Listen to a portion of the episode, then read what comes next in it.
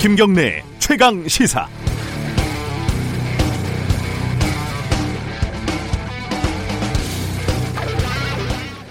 벌써 19년 전이네요. 2000년 제가 대학 졸업을 준비하고 있었는데 학교에서 청소를 하던 어르신들이 노조를 만들어서 처음으로 파업을 한 적이 있습니다. 당시 이분들이 받던 임금이 37만 원이었고 그때 대학생들은 잠깐 과외를 해도 3, 40만 원 정도 받던 시절이었습니다. 이분들의 요구는 월급 10만 원만 올려달라는 거였습니다. 파업이 시작되고 나서 화장실에서부터 문제가 생겼습니다. 휴지통은 넘치고 변기는 하나둘 막혔습니다. 학교는 전반적으로 쓰레기장이 됐습니다. 하지만 불평하는 사람은 많지 않았습니다. 우리는 기껏 몇 주일 불편하면 되겠지만 이분들에게는 생존을 건 싸움이었기 때문입니다. 파업은 한 달이 넘게 진행이 됐고 결국 노동자들의 요구가 일부 받아들여졌습니다. 최근 서울대에서 청소, 난방관리 등을 하는 노동자들이 파업을 했습니다. 도서관의 난방이 5일 동안 꺼졌습니다. 하지만 노동자들과 학교, 학생들 모두 현명하게 행동했고 대화했고 협상은 타결됐습니다. 그런데 이 와중에 서울대 도서관장이라는 사회학과 교수가 조선일보에 쓴 칼럼이 이렇습니다. 다시 한번 묻고 싶다. 세계 어느 나라에 그 나라의 미래 인재를 양성하는 대학의 핵심 시설인 도서관과 연구실에 난방을 끄고 바리게이트를 치고 임금 투쟁을 하는 나라가 있는지. 많습니다. 그리고 교수님 문장은 주술관계가 틀린 비문입니다. 2월 13일 수요일 김경래 최강시사 시작합니다.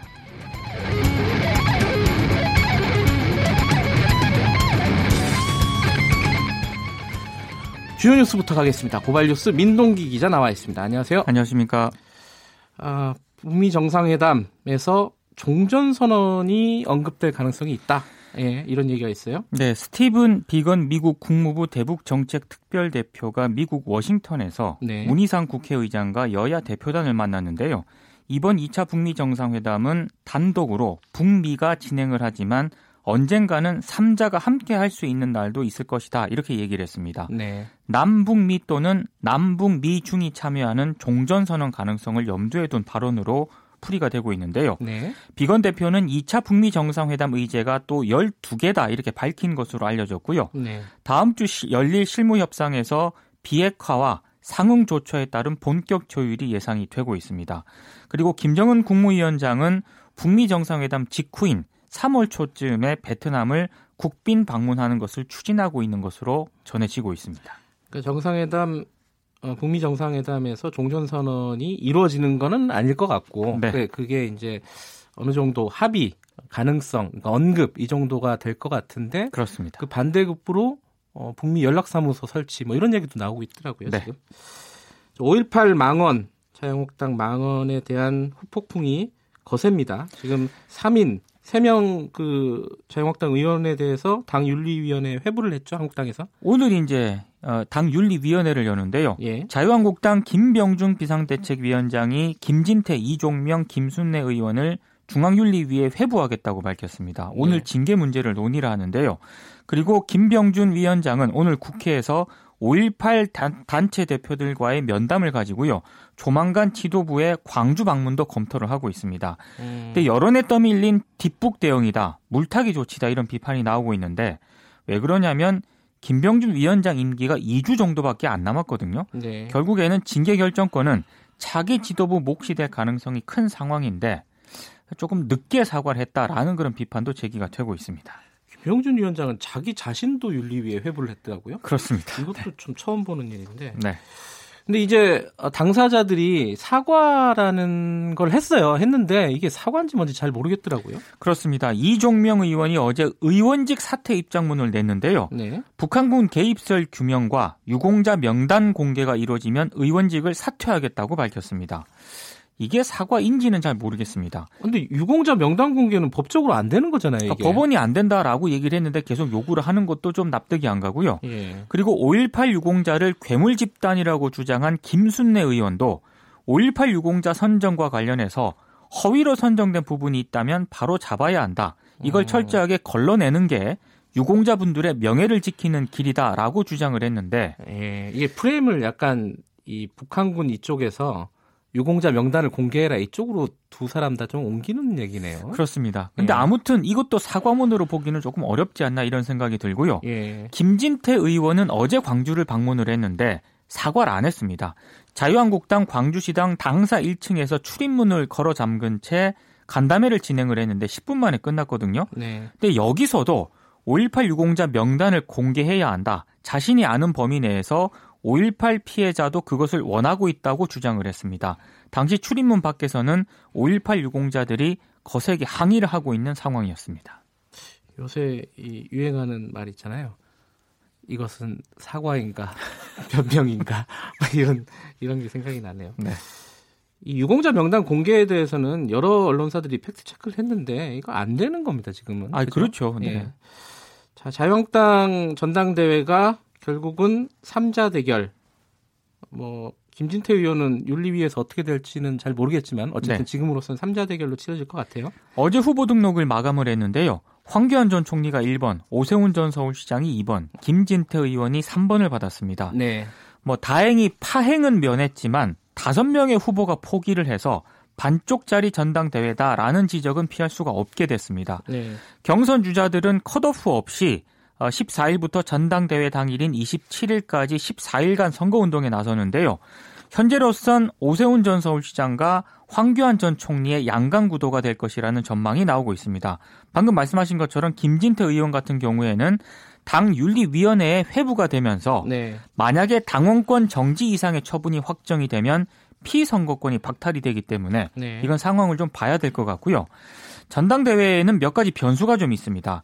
비박계 지지 향배인데요. 네. 친박계가 이미 황교안 전 총리를 중심으로 결집을 했기 때문에 오세훈 전 서울시장이 비박계 표심을 얼마나 확보할 것인가가 관건이고요. 네. 이른바 박심도 또 하나의 변수가 되고 있습니다. 당 내에서는 박근혜 전 대통령 측 유영하 변호사의 황교안 배신자 발언 파장을 주목을 하고 있는 상황입니다.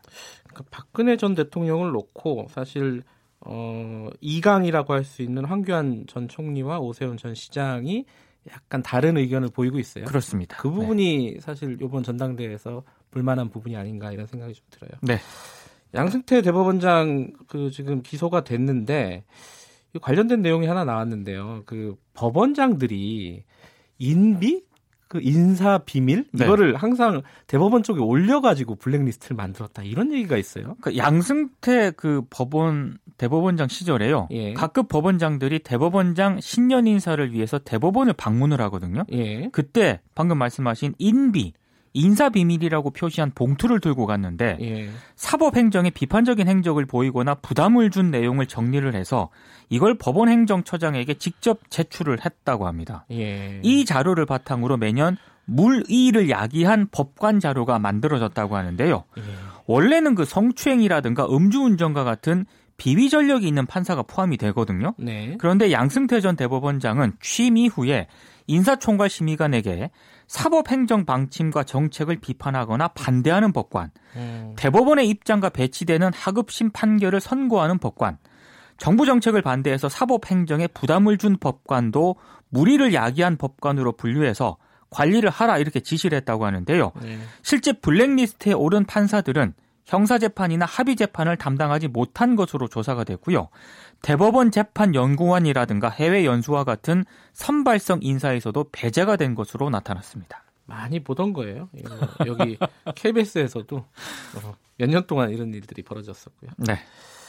자, 청와대 3.1절 특사 관련해가지고 상당히 말들이 많아요. 어떻게 돼가고 있습니까? 지금 보도도 좀 엇갈리고 있는데요. 예. 현재 법무부가 현황 파악에 나선 대상자들은 한일 위안부 합의 반대 집회, 그리고 사드 배치 반대 집회, 밀양 손정탑 반대 집회, 세월호 관련 집회, 제주 강정마을 해군기지 반대 집회, 그리고 광우병 촛불 집회 등에 참석했다가 처벌받은 사람들이 이 현황 파악 대상자들입니다. 네. 청와대 쪽에서는 이번 사면에 적용될 방침이라고 밝혔는데요. 다만 한명숙 전 총리라든가 이석기 전 통합진보당 의원, 한상균 전 민주노총 위원장 등이 사면 대상에 포함될 것인가를 두고서는 언론 보도가 매우 엇갈리기 때문에 어떤 언론은 아예 안 된다라고 보도를 하는 언론도 있더라고요. 그렇습니다. 예. 이거는 상황을 좀 보셔야 될 것 같은데요. 예. 청와대는 특별 사면이 아직 실무 준비 단계라고 설명을 하고 있습니다. 네. 그러니까 구체적인 대상이라든가 범위 명단은 아직 민정수석에게조차 보고되지 않았다는 건데요. 2월 26일 국무회의에서 최종 의결할 것으로 예상이 되고 있습니다. 정치인들은 좀 빠지지 않을까 이런 의견 추측? 그런 전망이 좀 많습니다. 그런 전망들이 많더라고요.